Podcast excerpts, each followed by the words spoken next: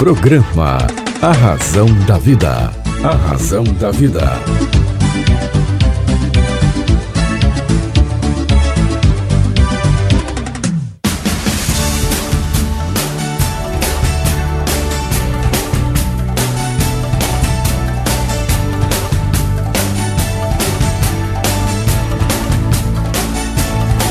Toda força pra vencer saber pra comandar.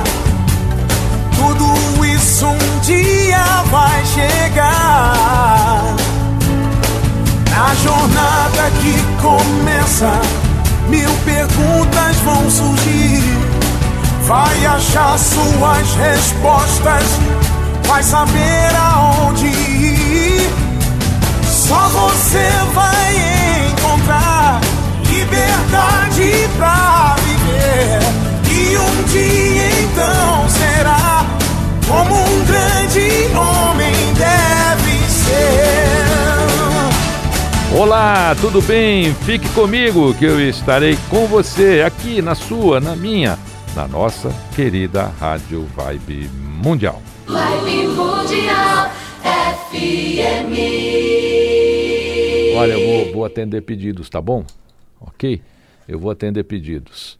É, nós vamos atender aqui com a banda CB 23.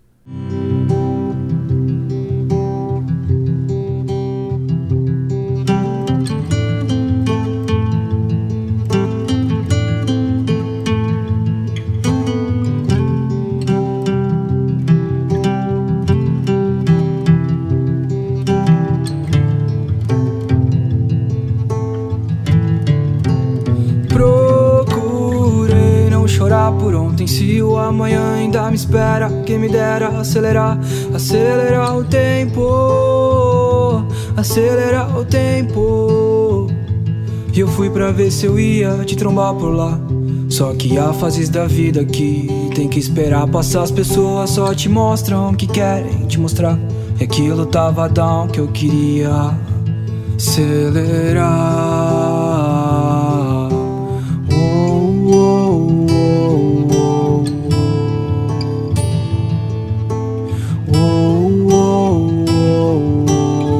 oh. Peixe em mar de tubarão, tem que nadar com arpão. Quem mais eu vou seguir se não for meu coração? A gente perde pra ganhar e ganha pra perder. Amanhã eu penso em te esquecer. Como eu faço pra fugir da minha cabeça? E o que mais dá pra fazer? A não ser seguir em frente. A não ser seguir em frente. Eu sei que o tempo vai levar tudo que amei. E me livrar da dor que acumulei. Por tanto tempo eu, por tanto tempo eu Procurei. Não chorar por ontem Se o amanhã ainda me espera. Quem me dera acelerar Acelerar o tempo. Acelerar o tempo. Eu procurei chorar por ontem. Se o amanhã ainda me espera Quem me dera acelerar Acelerar o tempo Acelerar o tempo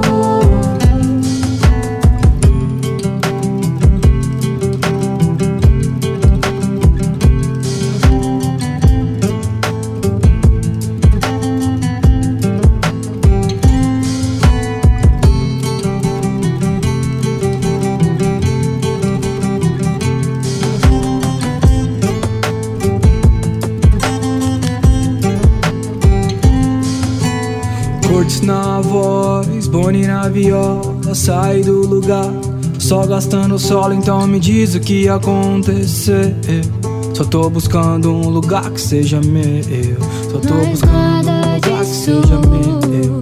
Só tô buscando um lugar que seja parar. meu. Só Só tô queria buscando um lugar que seja meu. acelerar pra um lugar que seja meu.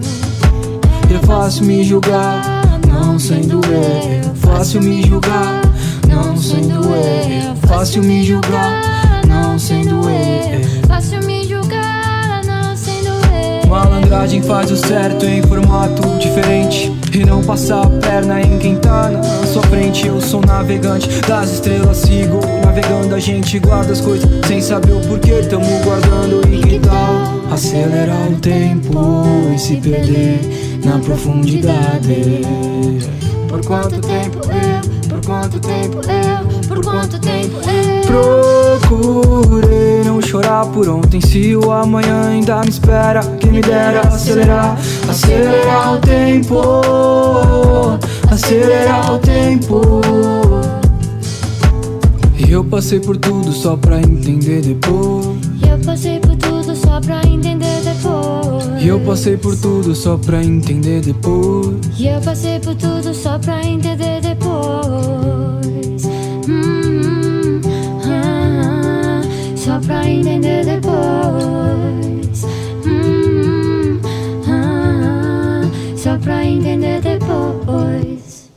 CB23, que banda maravilhosa, sucesso estrondoso, acelerar o tempo. Olha, hoje você vai conhecer um querido amigo, um irmão de existência. Ele é uma das mentes mais brilhantes do nosso Brasil. Eu considero praticamente da minha família.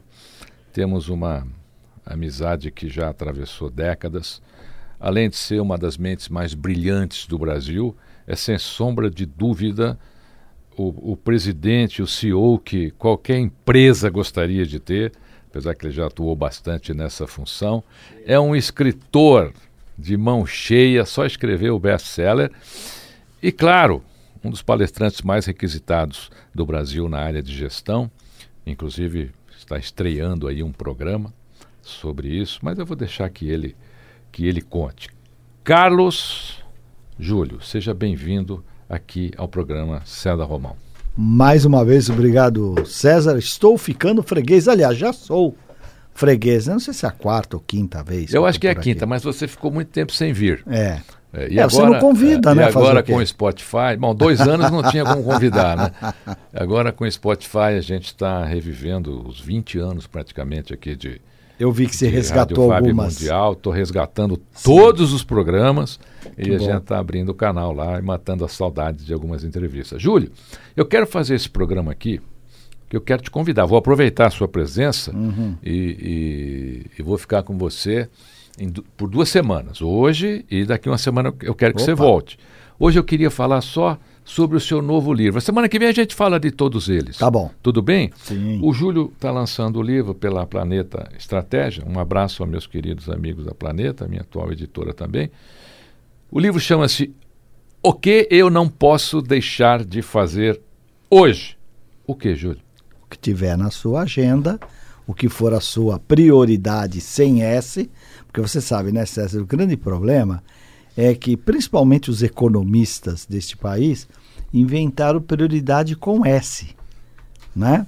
Mas prioridade não tem plural, porque se você tem prioridades, a pergunta é qual é a sua prioridade? E na verdade esse livro, que é um livro de time management, é um livro de gestão do tempo, gestão da agenda, ele eu tento mostrar como é que eu administro a minha agenda no dia a dia e aí o tom da, da disciplina diária é você determinar logo no começo do seu dia o que é que você não pode deixar de fazer hoje e começar por essas tarefas. Né? E o segredo é muito simples. Quando você começa pelas tarefas que você não pode deixar de fazer hoje, sejam elas simples ou complexas, sejam elas prazerosas ou não, a gente não faz só tarefas prazerosas, né? Quem me dera. Invariavelmente, meio-dia, uma hora da tarde, o que você não poderia deixar de fazer hoje, você já fez. Logo, você pode ir no cinema à tarde, qual é o problema? Né? Claro que eu estou aqui radicalizando, mas a questão é exatamente essa. Como é que eu crio uma disciplina para garantir que eu faço o que eu preciso fazer no tempo que eu preciso fazer? E eu acho que isso é o segredo daquilo que eu chamo de eficácia pessoal. Você tem aqui um depoimento da nossa querida amiga Luísa Helena Sim, Trajano. madrinha. que é Aliás, é o segundo do livro que ela que ela prefacia, né? Espetáculo. E ela lembra aqui uma frase de São Francisco eh, de Assis. Uhum. Comece fazendo o que é necessário, depois o que é possível, e de repente você estará fazendo o possível. É assim mesmo, Júlio? É, São Chico de Assis, né? São Francisco de Assis. Como é que a gente ganha tempo, Júlio, e não se. Ah, tem também aqui um depoimento do nosso querido Walter Longo, especialista em inovação e transformação digital. Como é que a gente ganha tempo, Júlio? Ah, da Cris Arcângel. Nossa, quanto depoimento aqui, Júlio. Não, é um prefácio. Da Cris Arcângel. Um prefácio é uma por é empreendedora, chique, apresentadora, né? palestrante. Ela fundou a Pitoervas. É, espetacular. Como é que a gente ganha tempo? Às vezes a gente acha que a gente. O tempo é contra a gente, né, Júlio? Quando eu acho que ele é um grande amigo, mas muita gente não, não acha isso. É, o que acontece, como é que você encara o tempo, né? Você o encara com disciplina ou com leniência? Você acha que encarar o tempo com disciplina é uma coisa chata? É algo que você é, deveria deixar para lá? Ou você realmente acredita que a leniência, que a procrastinação, né? Deixa que depois eu faço, traz resultados. Na verdade, não traz resultados, né? Principalmente quando você tem algumas tarefas que são inadiáveis. Né?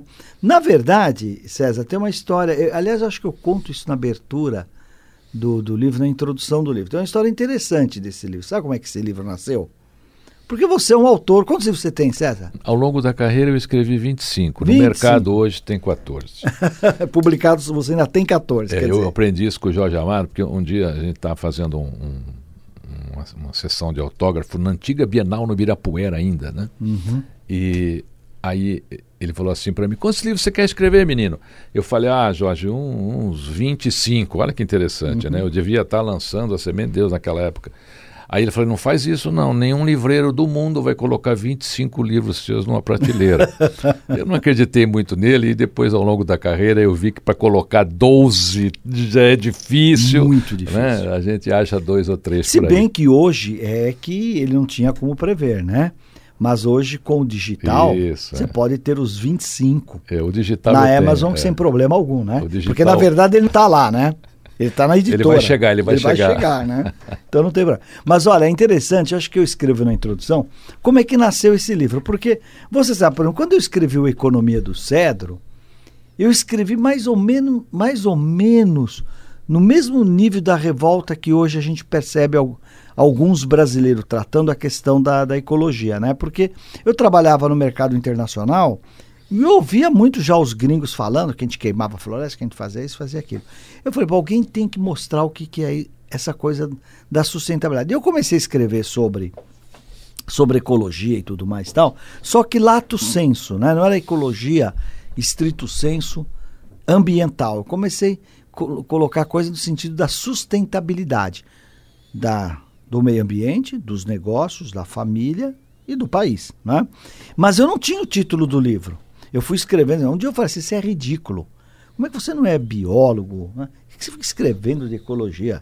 Isso é ridículo. E de repente eu me deparei com uma história muito legal, porque eu fui visitar um amigo meu, querido amigo de mais de 20 anos, como você. E ele tem uma casa linda lá em. Não é em Gramado, em Canela, naquele condomínio Laje de Pedra, uma casa linda.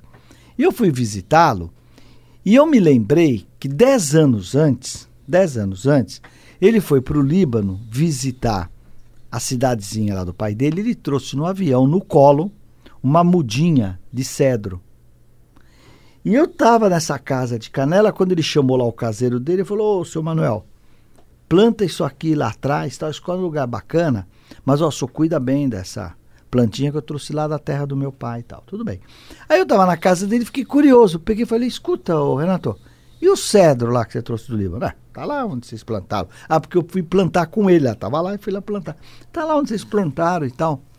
Falei, é mesmo, eu fui lá, no coisa, fiquei procurando e não achei a árvore. Mas tava o seu Manuel lá, o seu Manuel, a árvore lá, o cedro e tal. Falou, aí era um arbusto. Falei, ué, peraí. Aí eu fiz a conta e falei, faz 10 anos, tá desse tamanho. Aí ele fala, aquela simplicidade de cara do campo, né? É, então só vê, né, doutor Júlio? O doutor Malcom, o nome dele é Renato Malcom. Doutor Malcom, ele trouxe essa arvrinha. Arvrinha, não é arvorezinha, é arvrinha. Trouxe essa arvrinha lá do, do Líbano, foi da terra do pai dele. Falou, ó, Manuel, você tem que cuidar disso aqui. Isso é a lembrança que eu tenho da aldeia do meu pai. Você cuida e tal. Aí passou um, dois anos, doutor Júlio. E a arvrinha não crescia.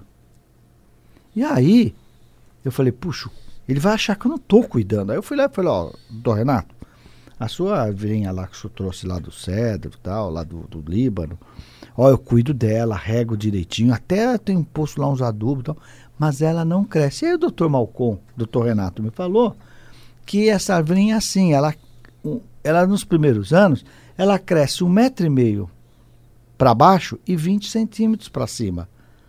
Porque diz que ela vai buscar água, vai buscar os nutrientes e tal e tal. Porque eu, antes de ele me explicar isso, falei, pô, né?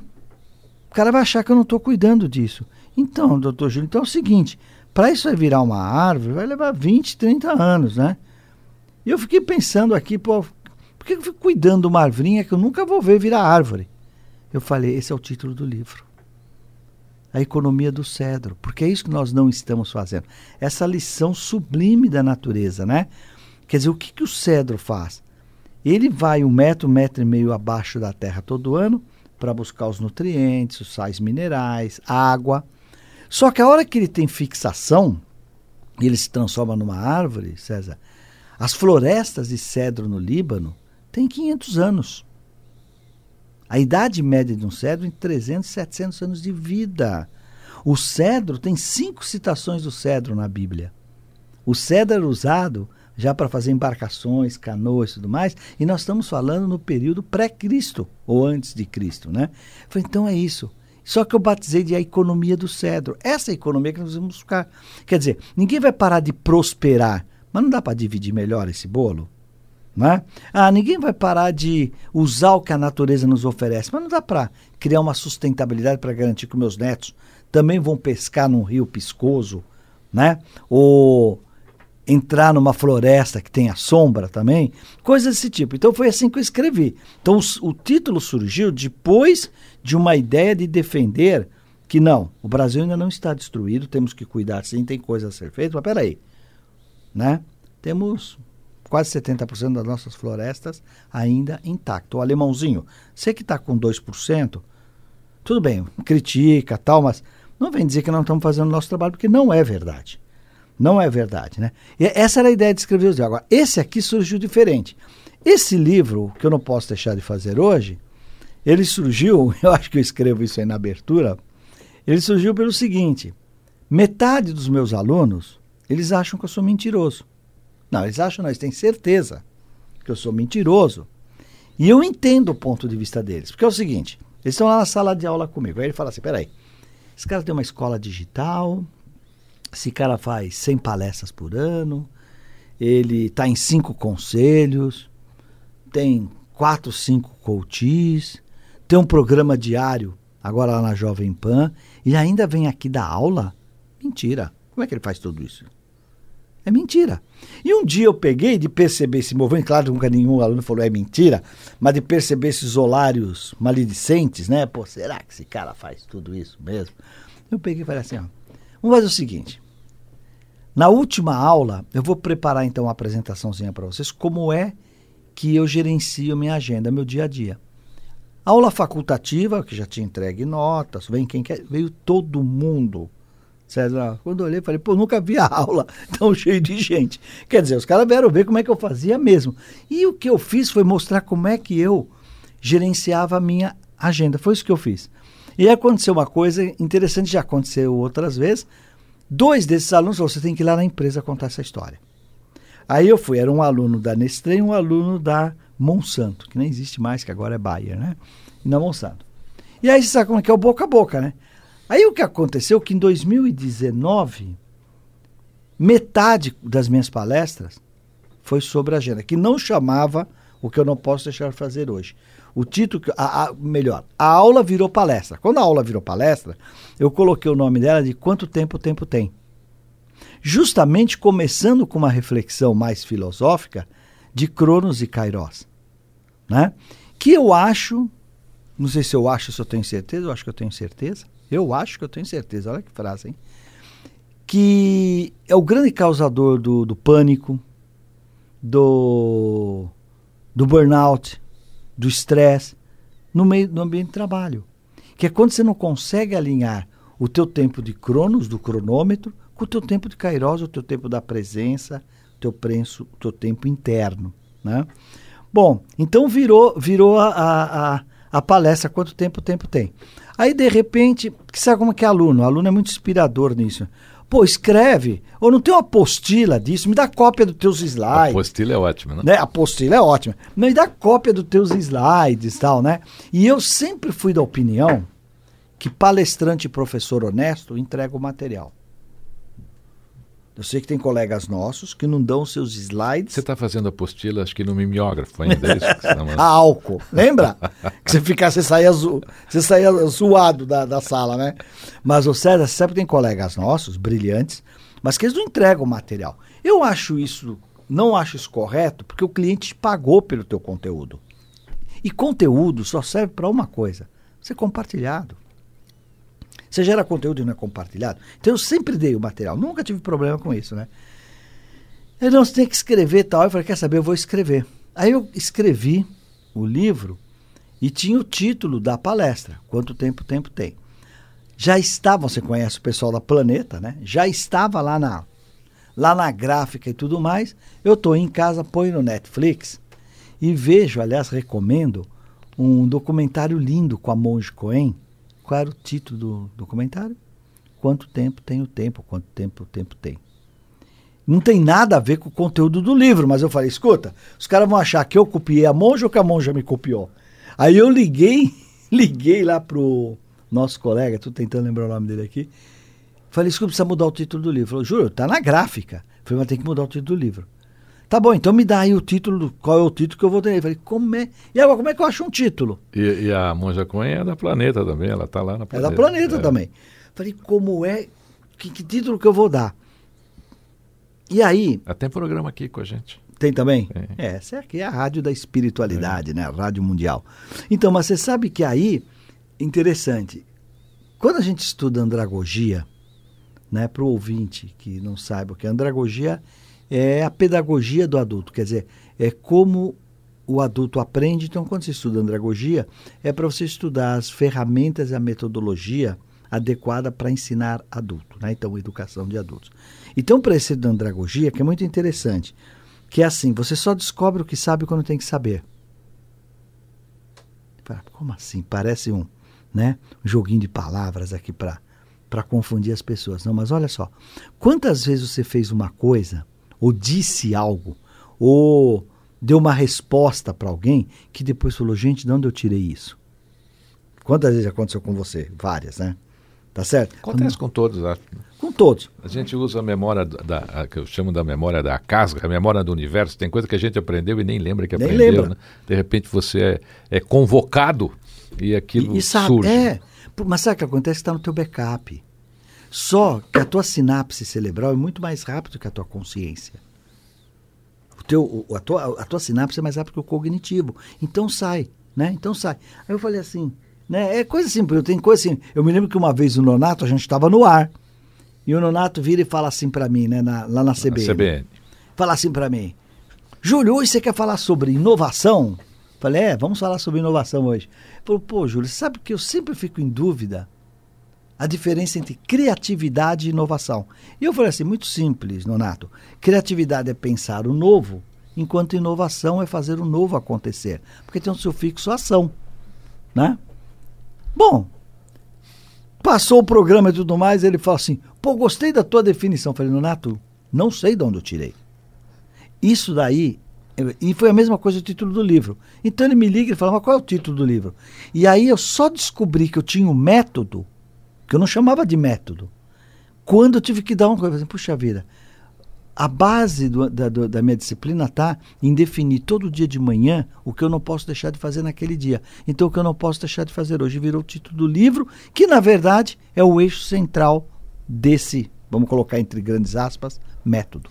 Meu querido ouvinte, minha querida ouvinte, você ouviu aqui uma entrevista maravilhosa com meu querido amigo Carlos Júlio sobre o livro O que eu não posso deixar de fazer hoje da Planeta.